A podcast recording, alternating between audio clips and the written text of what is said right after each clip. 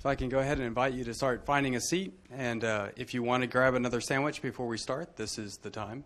Thank you for coming to this Dean's Dialogue series. We're very excited uh, as Duke Chapel to host these and appreciate Fuqua's uh, allowing us to come once again and, and, and have a conversation here in this place.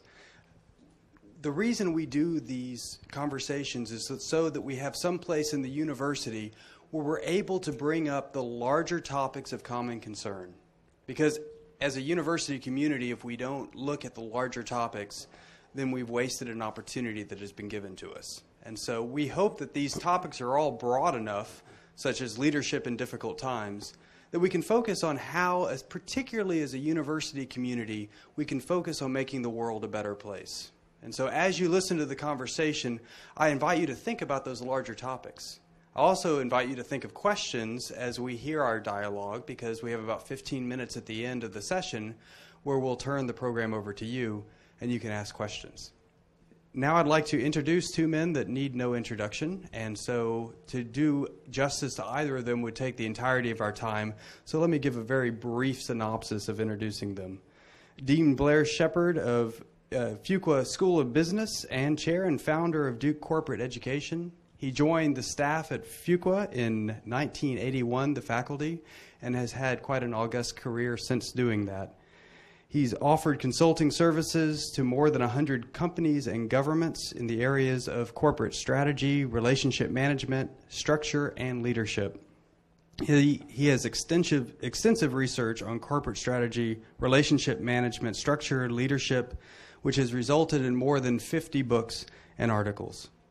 When Dean Sheppard created Duke Corporate Education in July of 2000, the company was the first full service provider of customized enterprise wide management education to global organizations. Under his leadership, Duke Corporate Ed, Ed, grew in seven years from one office with 39 employees and 12 million in revenue to five offices on three continents with 140 employees and 56 million in, in revenue. And we're very excited to be able to hear his thoughts on what it means to have leadership in difficult times. And the Reverend Dr. Samuel Wells uh, has been Dean of Duke University Chapel since 2005. He came with a wonderful and varied experience as a community worker in inner city Liverpool and also as a parish priest in the Church of England, serving a variety of parishes. He's also research professor of Christian ethics at Duke Divinity School, and he has published as single author work six books and innumerable art- articles and co authored works as well. And so, without further ado, I would like to introduce to you uh, Dean Sam Wells and Dean Blair Sheppard.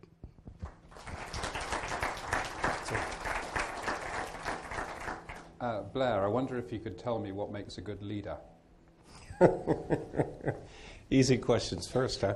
Um, uh, so, so, just a story. When I first became an assistant professor, there was this whole theme going on in the world that, that leaders were people who built new things, right? Um, and so we essentially kind of reified the entrepreneur, the, the inventor. Um, and and uh, over time, I've actually come to realize that actually the most difficult task of leadership is uh, sort of reinvigorating institutions that matter in the world right? And and so um, and and therefore, as you think about leader, you have to sort of be able to put those two things together and say, what do they share in common, right?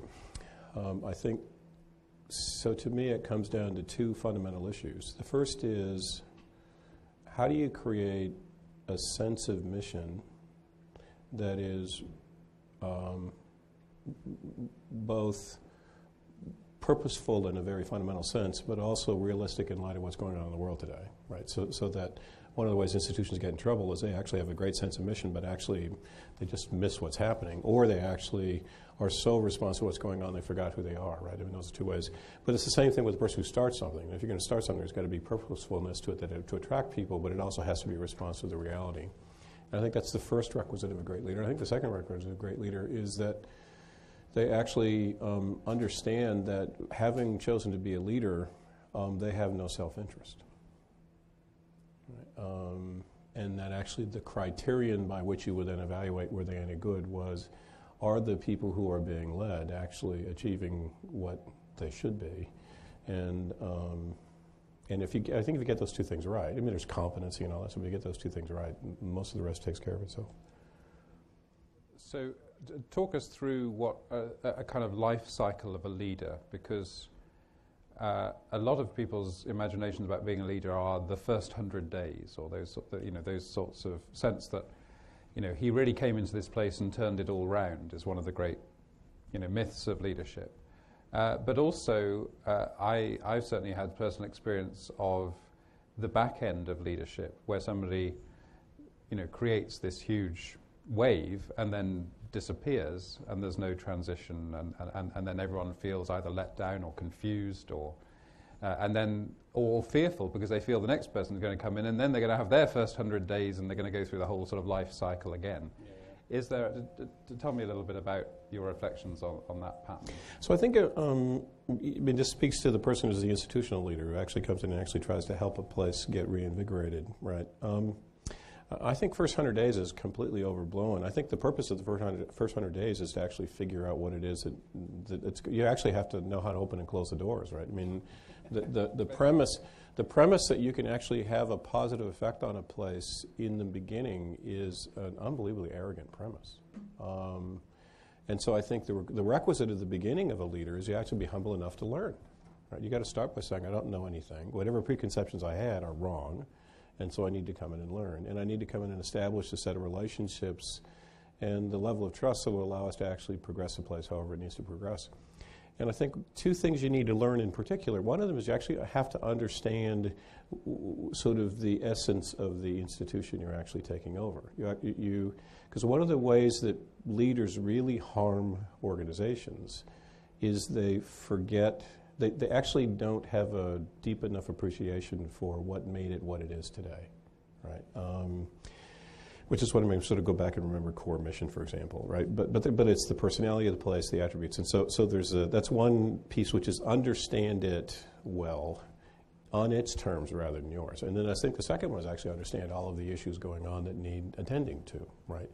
And and that your task in part in the first hundred days is to learn enough about those things that you actually can have a hypothesis. The second piece is actually create a team that can do it because you know, no, you, you, the idea that a leader does anything is ridiculous, right? Actually, the people who work for someone do it, and their job is to, your job is to support the people who do it, right? So that's the first, you know, I think it's a lot more than 100 days. I think that's the first six months, right? This first nine months.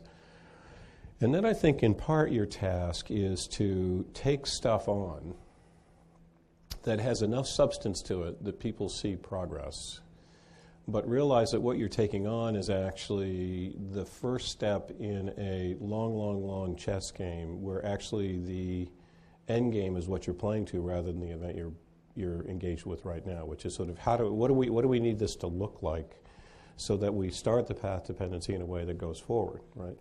And, and there's a really important point to that, which is that the end game you're playing to is actually not the end of your term. It's actually, as a university, for example, I think the you know the time horizon is infinity, right? So, so, so what's this thing look like some very long distance out?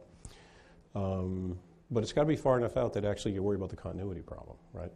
And that only works if you actually go back and say, what's special about this place in the first place? Because what you don't want to do is tether someone to something which is you're imprinting yourself on an institution that has nothing to do with the institution that was there in the first place, right? And then um, you just you just execute well, right? And you actually build talent. Uh, I think the the thing a lot of people forget, I think, in the middle part of your job or the f- or the end of the first part of your job as a leader, is that you are a capability builder. That your job is to help other people grow into the capacities they need to grow in to do what it is you're asking them to do. Because invariably it's harder than what it was they were doing before, right? I'm going to give you an example. Um, with this, the global part of our strategy and with the verticals part of our strategy, both of the parts of our strategy, everyone who's in a role is now doing something they're really bad at, right? Because it's not what they were doing right?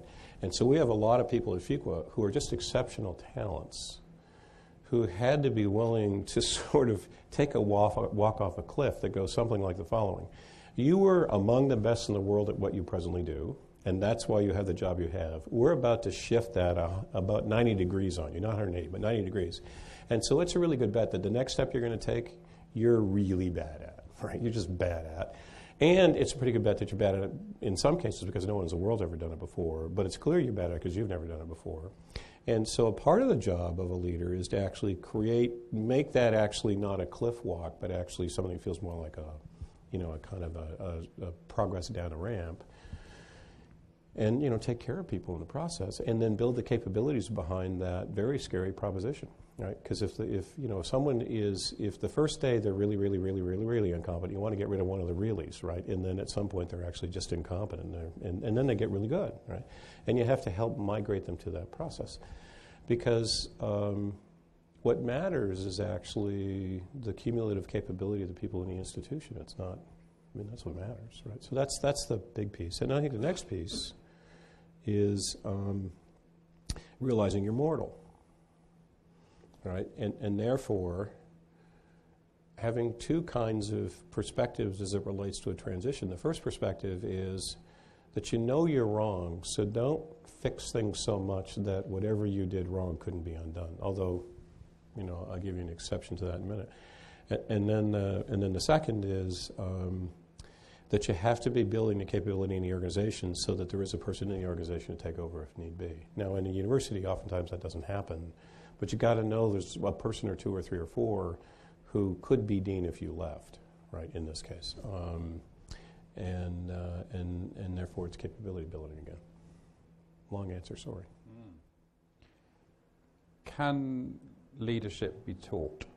Oh yeah, yeah, yeah. I, I, we had this debate. You know, I used to teach negotiation, and there's a guy who was one of the great negotiators in the world who said, "Blair can't teach negotiation." Right? And what he was essentially saying is there's a set of characteristics that you learn in childhood that actually carry you well in such circumstances, and that it's hard to, you know, it's hard to go back to childhood. Um, but that's something like saying you can't take a great mathematician and make him smarter, right? So in a sense, what you can do is take the distribution and move it, right? So someone who has inherently natural qualities, so someone who's socially competent to begin with, someone who's got huge horsepower, someone who's got empathy, someone who has strategic insight, um, someone who is magnetic, magnetic but, but not um, inappropriately so. That's, those are good features to carry into the circumstances, but you can make that person better, right? Um, you can make a sort of a very shy, reserved person a much more effective leader if you work with them. So, but I think you have to think about it as a distribution that gets slightly tighter and moves to the right or left, whichever one is better or worse. Um, I guess a different way of asking the question uh, which I'm still not clear about after, after your answer, I think, I think I'm getting clearer, is does training people as leaders start with a set of general, albeit flexible criteria of what kind of qualities a, a leader might be expected to have? Or does it really start with the personal qualities of, of the individual human being? And, and is it largely about massaging and challenging and stretching those inherent qualities, you know, which is the best way to go? I know you're going to say both. But, yeah, but yeah, yeah, I mean, yeah, the answer is yes. You know, it is. I mean, so it turns out that, that, you know, over time I've gotten persuaded that, that great leaders share things in common, right? And, and those are things you develop in people, right? So one of the things is that great leaders actually, um, there's these like, there's these sort of uh, paradoxes that great leaders reconcile, which is, you know, what does it mean to be someone who's compelling, but actually but, but actually build, build um, internalization and capability in an organization. The, the risk of being purely compelling is that people do it because of you, and as soon as you're gone, the whole thing falls apart. Um, but if you're not compelling, it doesn't start in the first place. So there's these paradoxes in leadership, right? And, and we know what they are. We've seen them forever.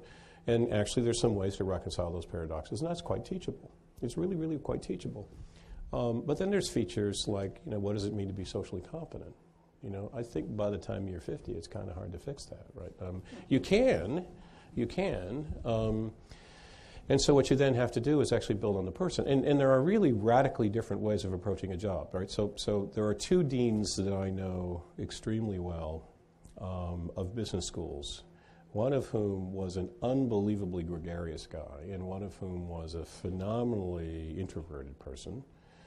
And the, both of them were brilliant deans, but they were brilliant deans in dramatically different ways, right? You you will find the same pattern in their behavior, though, right? They just did it differently, right? So, for example, they never gave up, right? They persevered in ways that others just don't, right? Um, they um, they had a deep respect for their faculty in a way that others don't. I mean, so there were, there were attributes to them that they held in common. Although, if you looked at their behavior, it would be radically different. And and so I think the answer is, of course, yes.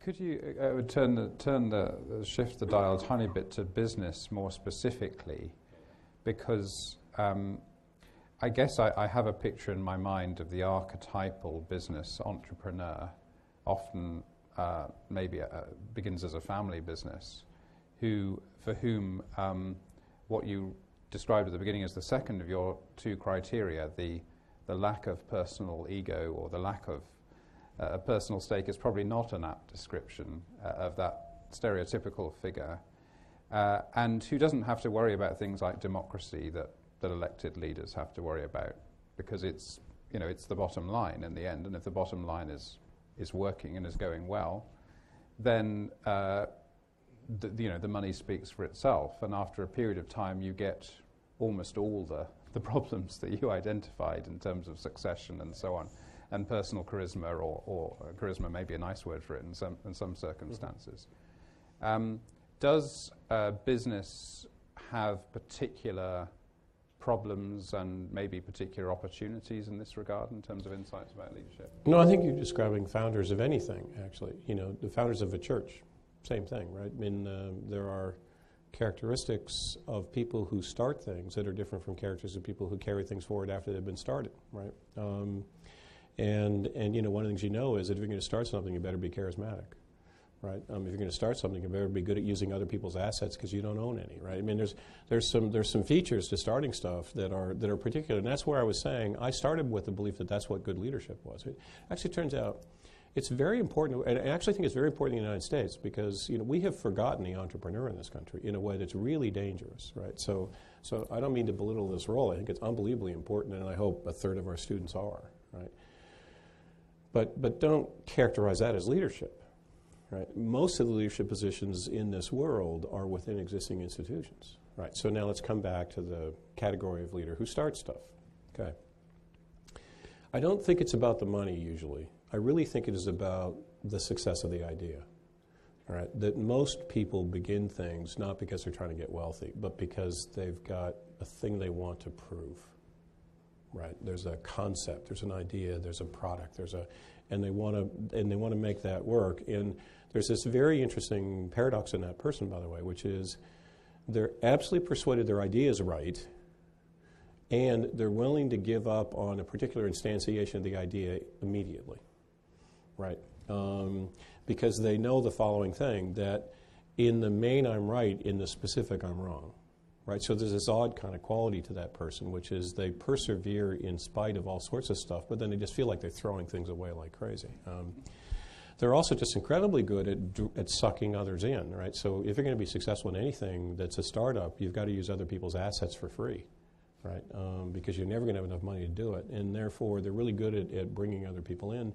So there's a compellingness required in some of the features of a starting entity that just gets in the way of sustaining it over time. And, and there is a personal compellingness. So usually the reason a, a you know, manufacturer is willing to give you a day in their plant is because you know them, they like you, they trust you, and they think, you know, I'll do this as a favor to you.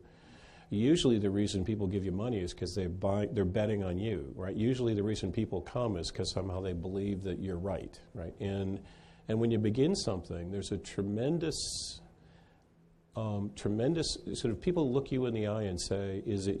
Am I willing to follow you?" Right? When I started Duke CE, the worst day of my life, I think, um, probably other than when my one of my parents died, um, was laying off people from Duke CE.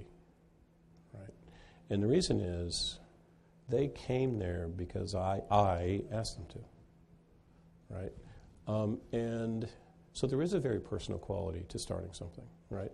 And I mean, you can't deny that. You can't, but but but it's not. You know, it's um, and at some point, if an organization is going to succeed that's started, it has to migrate away from that, right? Now, there's, you know, there's a couple of arguments, two theories of how that happens, right? The first is you could think of as kill dad, right, or kill mom. Whoever the founder is founds it, and then there's a need for this fairly disruptive transition. And in that disruptive transition, you literally remove the person, right? Um, and, and you know sometimes there's this huge fight in the senior team to kick them off. Sometimes they're put into the you know they're, they're given the research job or whatever it is. But but uh, but essentially there's this whole issue of you know it's like the kid grows up and as many of us did in our teens we sort of get independent in stupid ways. But that's a way of sort of rejecting mom or dad, right? I don't think it has to be, and I think there are personalities that evoke that in particular, and they're the kind you're describing. But there's an awful lot of stories of people who actually did very seamless transitions. And they essentially said, you know, now that the thing started, my job is to build capability. My job is to build the next generation. My job is to realize I'm mortal.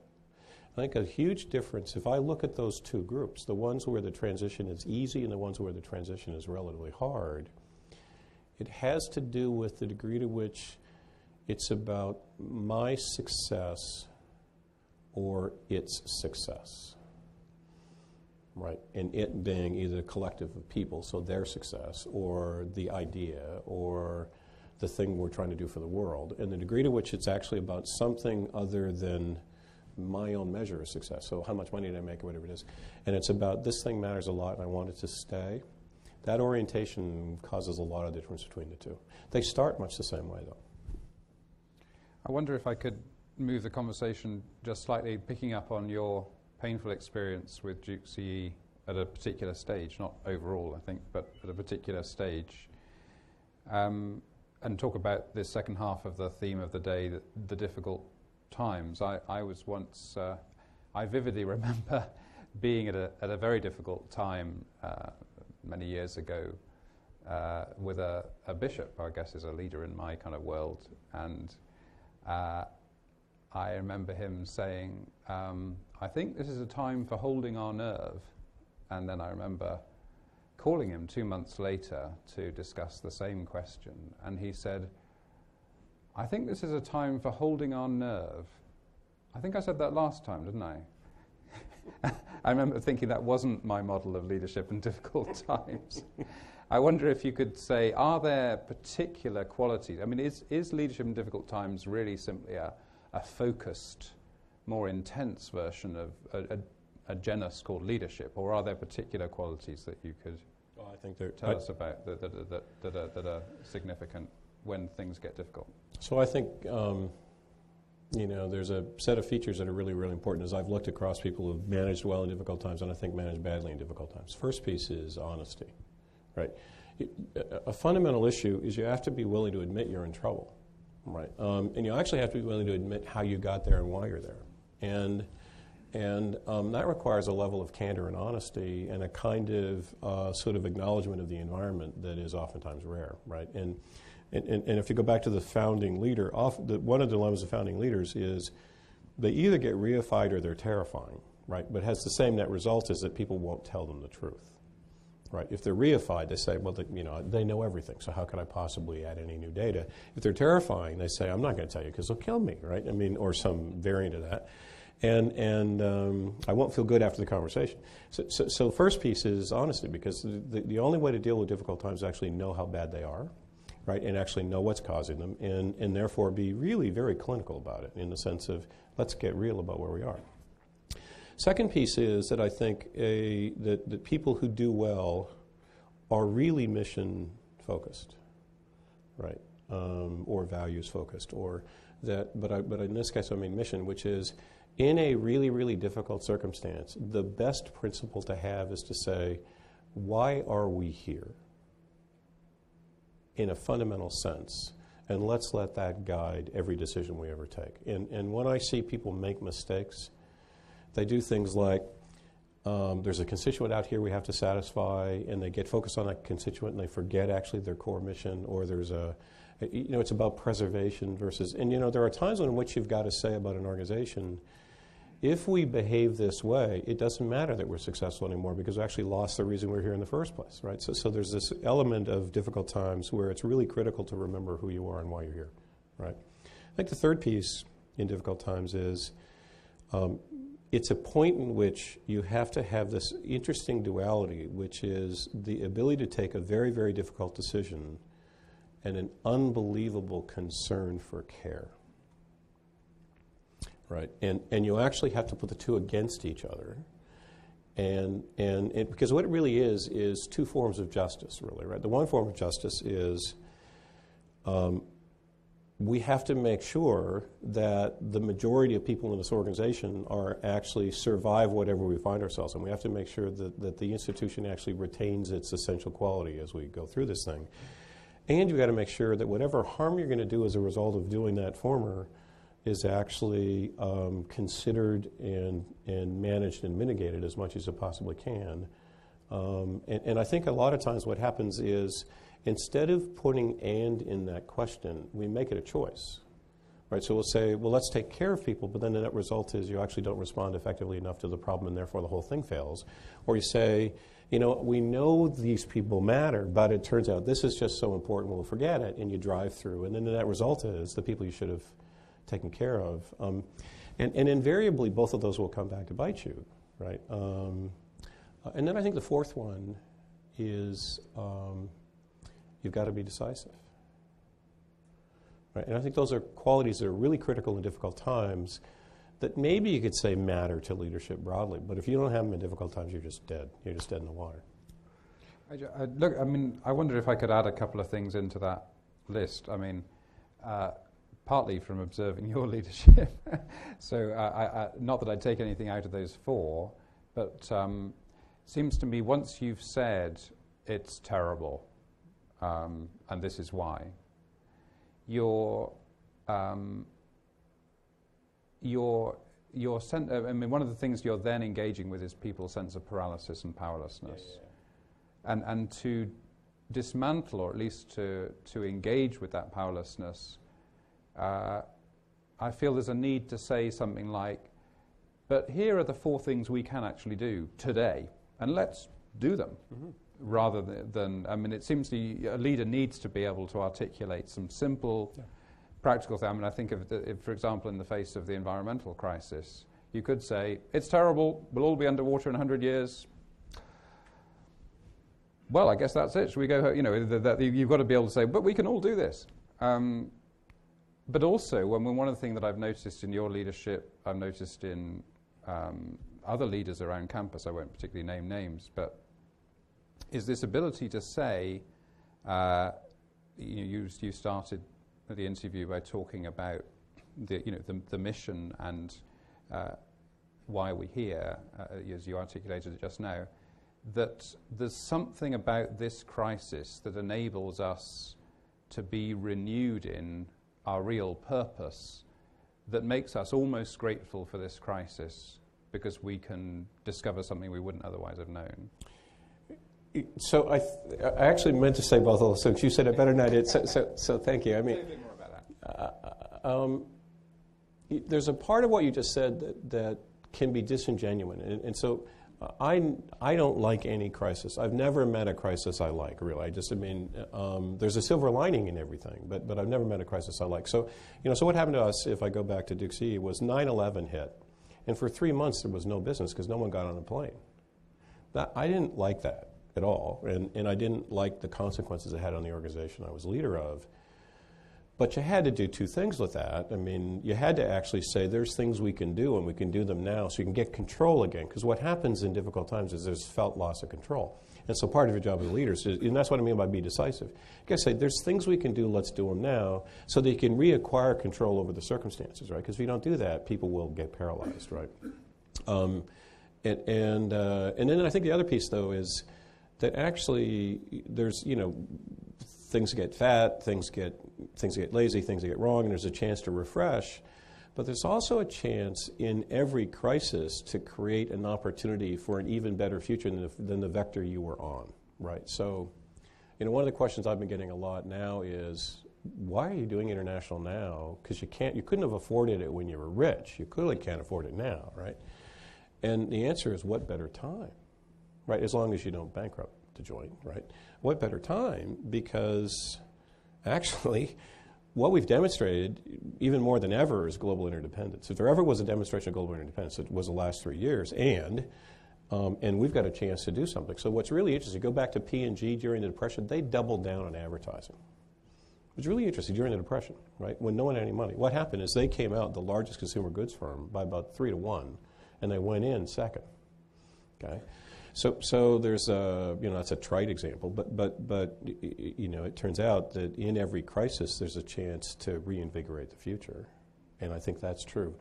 But I wouldn't go so far as to say I'm glad the crisis came. I mean, maybe I would, but but um, I've never liked them when I was in them. I mean, there's just no fun. Right? This is not fun, by the way. Right? You know, having to go to people and say, "We don't have a position," that's not a good thing, and it never will be. Just not a good thing. And I guess uh, I, I, can see Gaston's giving me that indication that it's time for other people other than the two of us to speak, which is very appropriate. Um, but I'm going to take no notice of that for a while. But, but, uh, but you're going to come in shortly, so do get your, your questions ready. Uh, maybe one last question. Could you um, make it personal? Tell us about one or two people who've really inspired you in the way that they've handled leadership, maybe particularly in, in difficult times. So, you know, I'll tell you someone I admire a great deal. Um, who the world has chosen not to admire is Rick Wagoner. Um, and it actually has to do with how he handled a. You know, he had the most public firing I think in Americans had in about 50 years. Um, and I think he was fired for reasons that were unfounded. And I think he was fired by someone who had not considered far enough the consequences of that decision. Right? He's handled that with a grace that is unbelievable what he did, you know, what, what occurred, just to give you a sense of the quality he illustrated. Um, when that decision was taken, he was actually due a ton of money. A ton of money. And um, he essentially said, I will continue working for the period of time necessary for you not to owe me that money for a buck a year. Right? Now, if you imagine how most of us would feel about having been given the most public firing in a long, long, long time, um, for circumstances that he probably didn't believe were justified. I don't. I mean, I, I haven't tested that with him really because I think it's too too soon. Um, I don't know that I would have been would have responded that way. Right? He responded with unbelievable grace because he actually said, "My job. I was the CEO of General Motors, and my job was to make sure that General Motors is better off when I left." So this is what I mean by selflessness. This is the, the, the, perfect illustration of selflessness. In a time when many other people would have said, forget it, he said, but I, I, I ran this place, and therefore I need to do it right. So, so I think there's a piece that has to do with just grace under leadership, and most of the great leaders I've met um, or I've come to admire have that quality to them. Second one actually is interesting is, is I got to study John Mack as this crisis was occurring, right? And Morgan Stanley was as close to failure as Lehman at, at, at some points in time. And through sheer power of will, he willed it to survive. And you got to remember, he had just taken over and didn't have everyone with him, right? So there was a there was a period where he had actually been kicked out of the organization, gone to run Credit Suisse, and then had been brought back. And there was this divided house inside the organization. It was really pretty strong. And, um, and, and he actually was able to galvanize the whole organization in a way that no other bank leader was and actually carried it through. So it's way better off now than others were.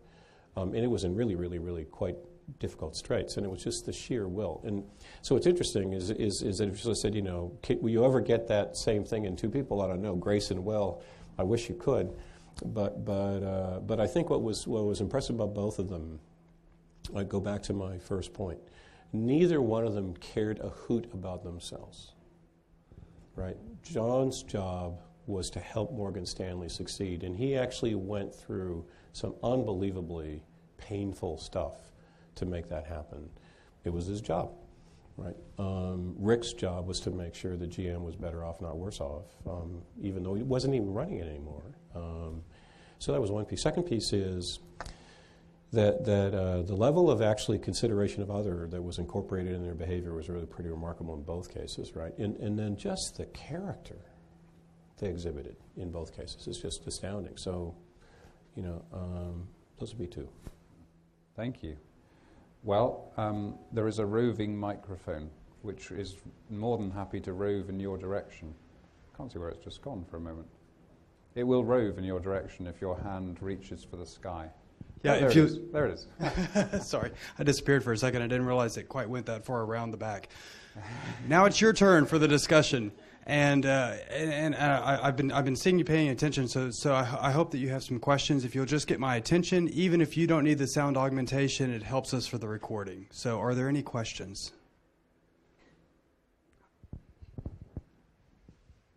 Thanks, Gaston. Um, picking up on the conversation about difficult times um, and leaders, and specifically um, what we're doing at Fuqua. Um, there are challenges that our leaders have. I mean, we've just seen it now with Toyota. There are impacts in, in uh, communications with the media. There are impacts as it relates to communications with communities. Um, there are impacts in relationships and strategic relationships across the board, elected officials.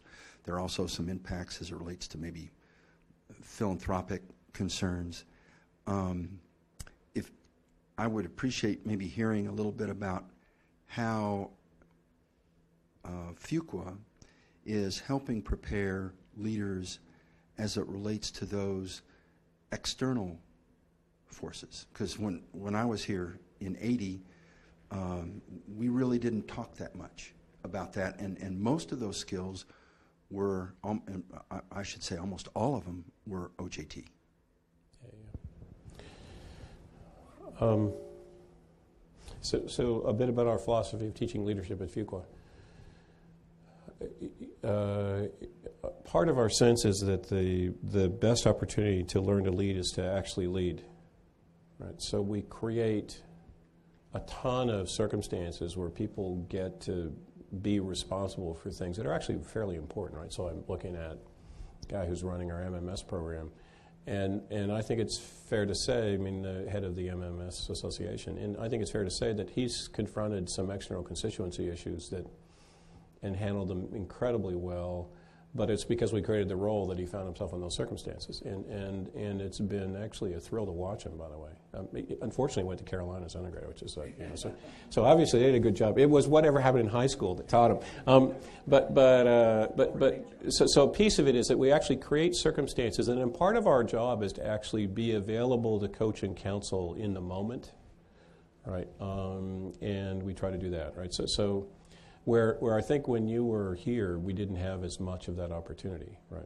Second one is that actually there's this premise that actually one of the ways to teach leadership, one of the ways to learn leadership is to be asked to teach it yourself. And so there's a responsibility of the second years that they teach the first years in the MBA program. There's a responsibility in the MMS program, for example, that they figure out how to carry it forward to the next year. So it becomes this ethos and culture that gets carried forward in the institution. Um, and so we have this group um, who um, are asked to lead, who are asked to actually te- help teams be more effective um, and are taught how to help teams be more effective, who were actually themselves pretty good at, on their own team, right? So they go from being good on a team to actually teaching others how to be on a team, right? Um, and, and so I, the, the, the approach is create the opportunity and then supplement that with intellectual content in the classroom, right? And I think we could do a better job of that than we're doing, and we're working very hard at that, right? The issue of external constituents um, is it's, it's hard to create that in, a, in an internal context like the business school, right? So we do it as much as we can. So we have jobs that are outside looking, but it's hard to create. And so I think we still have a bit of that that in, in the in the experience sense. There's only about maybe a quarter of the roles that have leadership responsibility that have that kind of quality to it. Um, but we have added significantly more content on the teaching side to the curriculum than we used to have. And we do more and more of it the more senior the program. So in the global MBA, there's a tremendous amount of activity on that. In the cross continent MBA, a little less. In the daytime MBA, a little less. In MMS, a little less, because people actually find themselves to differential degrees in those circumstances. Um, but I, I wish we could find more ways to have how do you manage external constituencies as a part of your role than we do. Because actually, an awful lot of recent failures have to do with not doing that well either because you allow the constituency to drive your behavior and forget why you were here in the first place, or because you actually remembered why you're here but you botched up the communications with the constituency, right? Now, I think Toyota did both, by the way. If you take the Toyota example, you know, Toyota actually lost its way, you know, and it's interesting that Toyota Way lost its way, right? Um, and and they lied, you know, knowingly lied, and you know, so there's this phrase in there's this really wonderful article on uh, the difference between a Japanese and American apology, right? That's in uh, Law and Society Review 20 years ago, and essentially the article says that a Japanese policy takes the following form um, I am the cause of a very terrible event that caused significant harm to you. I am deeply sorry that I harmed you. And I promise I will do whatever is required to make sure that never happens again. Right? This is a stylized apology. An American apology goes something like I'm sorry I find myself in a difficult circumstance to have to apologize to you right? Because frankly, I don't give a hoot that I hurt you. It's just painful I'm here in front of the microphones, right? Now, I think what's, what's ironic is actually the head of Toyota gave an American apology, right? We taught him really well how to not care, right? And I think that somehow what we have to do is go back to say, you know, this is why I'm, you know, I, I really have this notion about sort of that if you got to remember why you're here, you raison d'etre, and that will guide a lot of external constituency behavior. But there's some, there's some, there's some lessons in that, right? Um, and, and, you know, we're, we're teaching it, but I think we aren't giving it as much experience as we could. And it's just hard to figure out how to do, that's all. Yeah.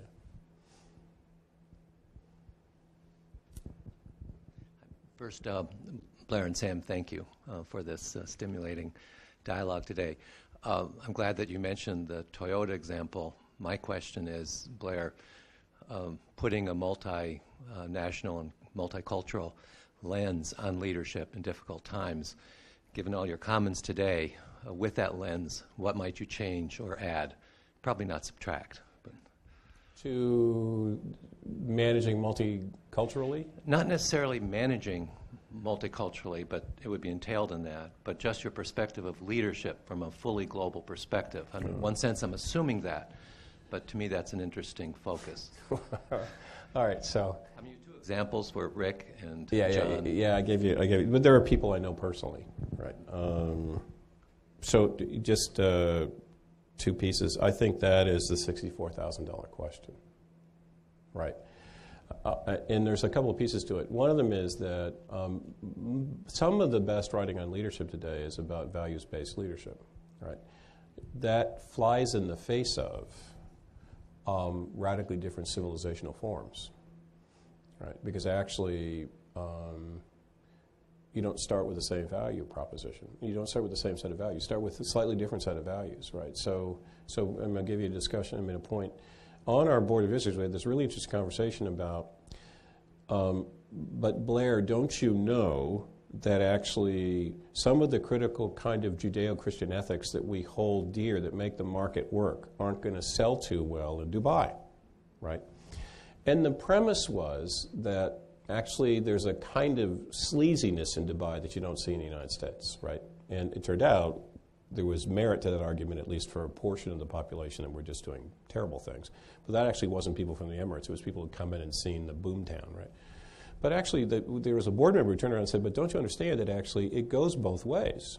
Because um, the idea that someone could surround the capital city and buy influence is an unbelievably considered immoral act in the UAE. Um, so why are you right? Right? And so I think one of the requisites that comes with this highly interdependent global world is to actually have a much more thoughtful consideration of first principles. Right? So, so You know, another example is uh, our partner in, um, in um, Shanghai, right? It's really interesting for two fronts. They're actually the place that might be the source of the Google stuff, right? Um, it, it's really, I mean, actually, their view of that is not the same as ours. And it's really important to understand their view of that before you actually decide what's right. Right? I don't mean to say that they're right, but I do mean to say you actually understand their view of it. It probably isn't the case. Well, it's probably the case that actually the military, because they have a relationship with Jiao Tong, actually used a Jiao Tong computer to do it. But, but that aside, um, or the intelligence community, if we found it was that, you still have to look at it from that way. And what's really interesting is the following issue, which is you got to think about that notion in light of a discussion I had last time I was over in China. I had a discussion with the probably new dean where he said, Blair, you know, Weber would say that China can't be good at entrepreneurship because you've got to be Christian and be good at entrepreneurship, right? Um, and we've been living with that argument for since Weber wrote. Uh, and actually, there was a credible point that that was true until the last 10 years where China's just taken off entrepreneurially. And they're now trying to figure out what does it mean to be a post-communist Confucian entrepreneur? What does it mean to create a market with that as a set of premises? Turns out Confucian philosophy isn't mine, right? I grew up a Presbyterian, essentially, right? And, and they're not the same, right? So I love Adam Smith because he and I come from exactly the same background, right? They don't. And, and so the idea of what's appropriate and good behavior is actually quite different. So it challenges the whole notion of what's a values-based leader, right? But I still think you have to hold that as a premise, which is that at some level you're going to find the common values that exist across humanity, at least in the context of the business you're engaged in, find those and lead from that premise. It's just way harder now than it was than it was 15 years ago. Is one point. You know, there's a saying that some men are born great and some achieve greatness. And I think Fuqua and Duke endeavors to help people to become leaders and achieve greatness. At a personal and a society level, everyone, including leaders, uh, experience difficult times. So, how do you motivate yourself, and especially how did you motivate yourself in, during your formative years, and especially the people around you? So, do you want to do that one? We can do. We can both do it. Okay, sure. Shall I start with yeah. that? In, um, I think my uh, going back to your will and grace.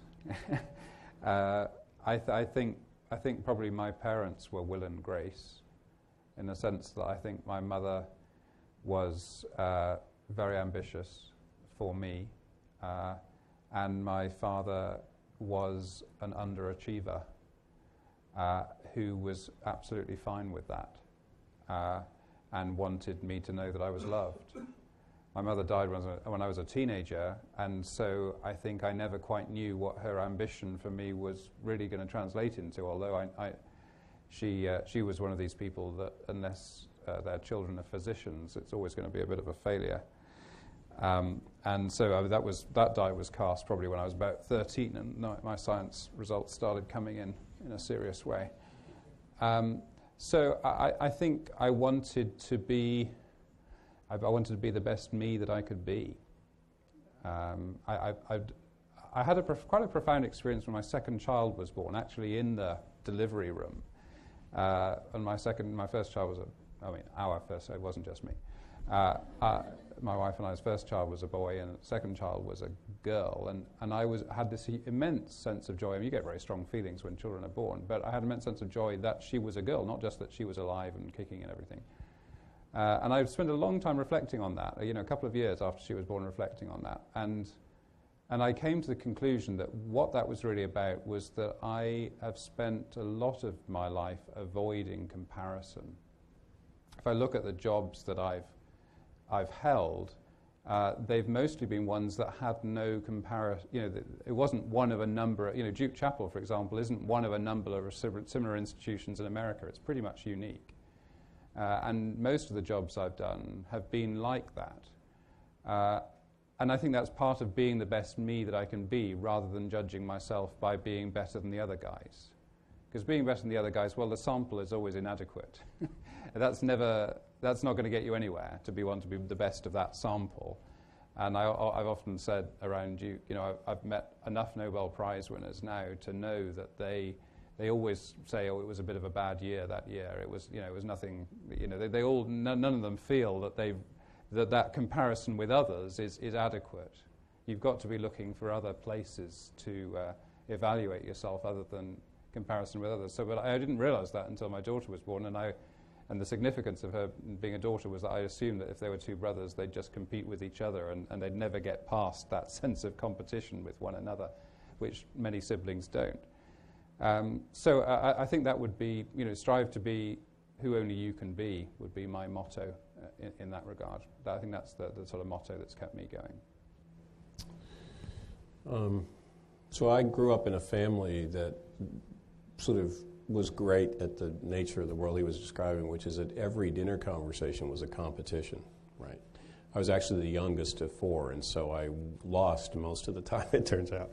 Um, but it was unbelievable. So, uh, just a quick story. My wife met my father uh, at an inn in northern Ontario, and he comes to the front door and hands her, sh- hands, and uh, actually hands her a sheet of paper and says, "There's these ten quizzes, solve them." But then he looks her in the eye and says, by the way, there's 10 parts of the human body that have three letters that aren't vulgar. You have an hour to give me the answer. Right? That's the household I grew up in, right? So, so you can imagine I sort of had an experience quite like his as a child. Um, and, uh, and, for what's worth, there's not a single thing in the world I was better than them at. There's just absolutely nothing because there were three ahead of me, right? And, and they were all pretty efficacious at what they did. So one of the things I did was I actually found what I was good at, right? So I actually took up swimming because no Canadian in their right mind would swim. And, um, and got pretty good at it. And, and actually, it allowed two things. It allowed me time away from home to discover who I was, separate from them. I built my own identity, right, in the context of time at swim meets doing things. And it allowed me to be good at something where I didn't compete with other people, I competed with my own time. So I'd give exactly the same answer, which is that you sort of identify, identify who you are and what you want to be and just be good at it, right? And, and then I think the other piece is uh, related to sort of the observation about you know how how I've tried to respond to difficult times here or anywhere when I've been in, is that um, adaptation is a really important skill, right? The ability to actually be hit with something, understand it, figure out what the issues are, take steps to reacquire some sense of efficacy, and then move is just a really important skill. And the way you acquire that skill is to have a lot of crap thrown at you right? And so, my advice would be know thyself first, and second, put yourself in a lot of crappy circumstances. And I mean in a good sense crappy, not bad sense crappy, but, but, but, but get a lot thrown at you, right? And this is actually my answer to your question about sort of what we're trying with our students. The more we throw at them, the more we put them in circumstances where get stuff thrown at them, the better off we are, right? Because especially in a nurturing environment, right? Because I think one of the issues that we owe is that if you make a mistake, it doesn't, it doesn't kill you, right? It doesn't, doesn't do harm.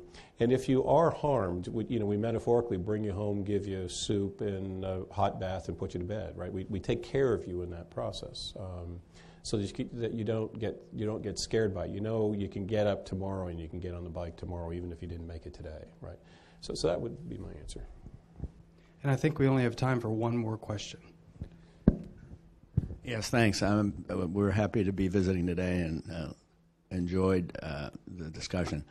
Um, if we take uh, quote unquote code word broken government today uh, as almost an ultimate challenge of leadership, um, and you each were asked from your respective realms, uh, institutional leadership and um, spiritual or moral, whatever, to counsel a, a top leader in Washington, going back to first principles and why are we here, and how to deal with times that indeed are more complex, more difficult, more challenging. What would be, what would each of you counsel uh, these uh, a top leader in Washington? So I'll go first, and you can do the benedictory comment because that's probably appropriate. Um, uh, uh, I mean, I think there's a couple of things that are really important to understand is that the challenge of the day is not just that the institution's broken, but the challenge of the world is way harder than it's ever been, right? And, and um, because of its complexity. I don't mean, mean, you know, there are times when it was really important and, and, a single decision would decide the outcome of the world in a very important way, right? But, but I do mean to say it's unbelievably complex. You just sort of think about how many things actually need work, for example, right? So, so I start with a couple of pieces. First is one of the jobs of a leader is to actually create a future that people are excited by. And it has to be a, uh, it has to be a future that almost all people are excited by, right? Um, and so, for example, the you know uh, Kennedy's speech on Man on the Moon was actually a very important speech because it galvanized the U.S. when it was feeling very self-conscious about having fallen behind Russia, right? Um, and, and and I think in times that are especially challenging, there needs to be a sense of there is a future that's better. Because one of the things I worry about today is if you ask, if you look at surveys, most most people believe their life is going to be worse than their parents. That's a really bad state of affairs for a country, right? So, first thing is that. Second thing is, because there are so many things, you have to pick a very few fights. You have to decide what matters most and do it, right? You've got to, and this is really sort of what Sam was saying. As I think about all the things we got to do at Fuqua, there's just millions of them. So just, but you got to do the one that actually does the most for you in the mo- in the present moment, right? And um, because it turns out, if you try to solve everything, you'll solve nothing. You know, jack of all trades, master of none. Jane of all trades, mistress of none. And and that therefore, a, and this is really hard because it requires a discipline that says, I know there are many, many, many important things. I know there are many, many harms being done in the world, but I got to nail this one because if I nail this one, we'll start momentum going, right? And then I think the third piece of advice would be remember what makes the country great and start from there. I think there's a very few, I mean, there's a few things that make the United States great. One of them is our entrepreneurial spirit, our innovation. And so start from there. Um, another one is sort of a sense of human decency. Start from there. And, and, and connect to the few things that make us great. Because remember, the job of Washington, in part, is to reinvigorate the institution of the United States. Right? Um, so those would be my three core pieces of advice. Um, I would say, uh, I would, yeah, forgive me for being perhaps a little pious, uh, since I'm a, as in your words, spiritual or moral or whatever person. Um, but I would say that the, the heart of the Christian faith is the forgiveness of sins and eternal life. And I would say spend some time thinking about the forgiveness of sins and eternal life. That's to say, the political significance of those two notions. Uh, the forgiveness of sins means when you make a mistake, say, I've made a mistake. Uh, I don't know if people remember who Neil Kinnock was, but he led the Labour Party in England in the, uh, in the 1980s. And in the in 1970s, when he was, must have been just a boy, he uh, very publicly was part of the, the, the, movement that campaigned for Britain to leave the European community only a couple of years after it had joined it. Uh, and in the 1990s, having failed to take Labour into government, he, uh, uh, he became a European commissioner. And I remember hearing him in, interviewed, and someone, you know, some wise but nonetheless understandable person called in and said, Well, okay, Mr. Kinnock, uh, you campaigned against this thing, and then you went on a gravy train and you took that job uh, yourself. Uh, how do you justify that? And he said, When I realize I'm wrong and I made a mistake, uh, I say sorry and I change my mind. What do you do? And I've never forgotten that because that's somebody who believes in the forgiveness of sins.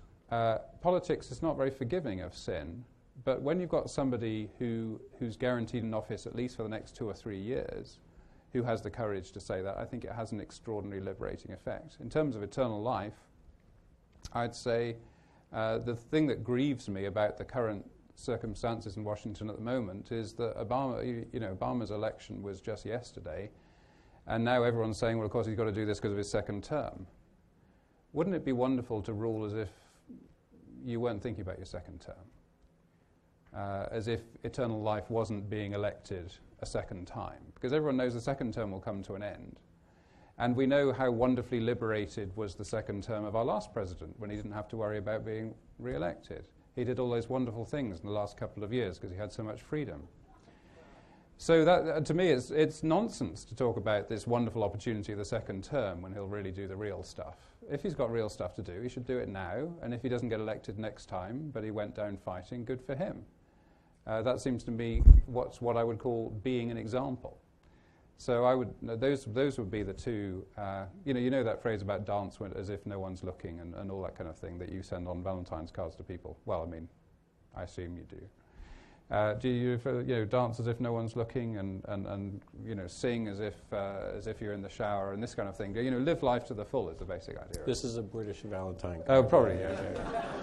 Um, uh, and uh, not that I send a lot. Yeah, yeah, yeah, yeah. Hopefully one. Just the one. Yeah, yeah. And, and uh, it seems to me that's, that's belief in eternal life. I mean, you, you, know, do, do, do the right thing, and, and, and you know, finally, you're in senior leadership. You've got a chance really to do it. Well, well, do it. Don't, don't still think of a hundred reasons why you shouldn't because you won't get elected next time or probably the opinion polls. Do it. Do it. You're the, one of the only people in the country who's in position really to do it. Live, you know, live eternal life now. So I would say forgiveness and eternal life would be the two principles I'd offer our senior leaders. Well, I, I, get the sense that we could go on and on with, with, with, this discussion, and I hope that you do continue this discussion. It's one of the reasons that we begin these, so that the, the seed started now, you'll continue in your own in your own lives in whatever capacity uh, you, you're moving. I don't have another date for another Dean's Dialogue to give you. We've had to shuffle some things around, but I do invite you to look at the Duke Chapel website from time to time and also in the Chronicle, and hopefully we'll have another date soon. It's wonderful to see the various deans discussing this topic uh, from, from their various angles. Now, I would hope that we could uh, thank our deans for, for, for letting us sit in on the discussion and join in. Thank you. Thank you.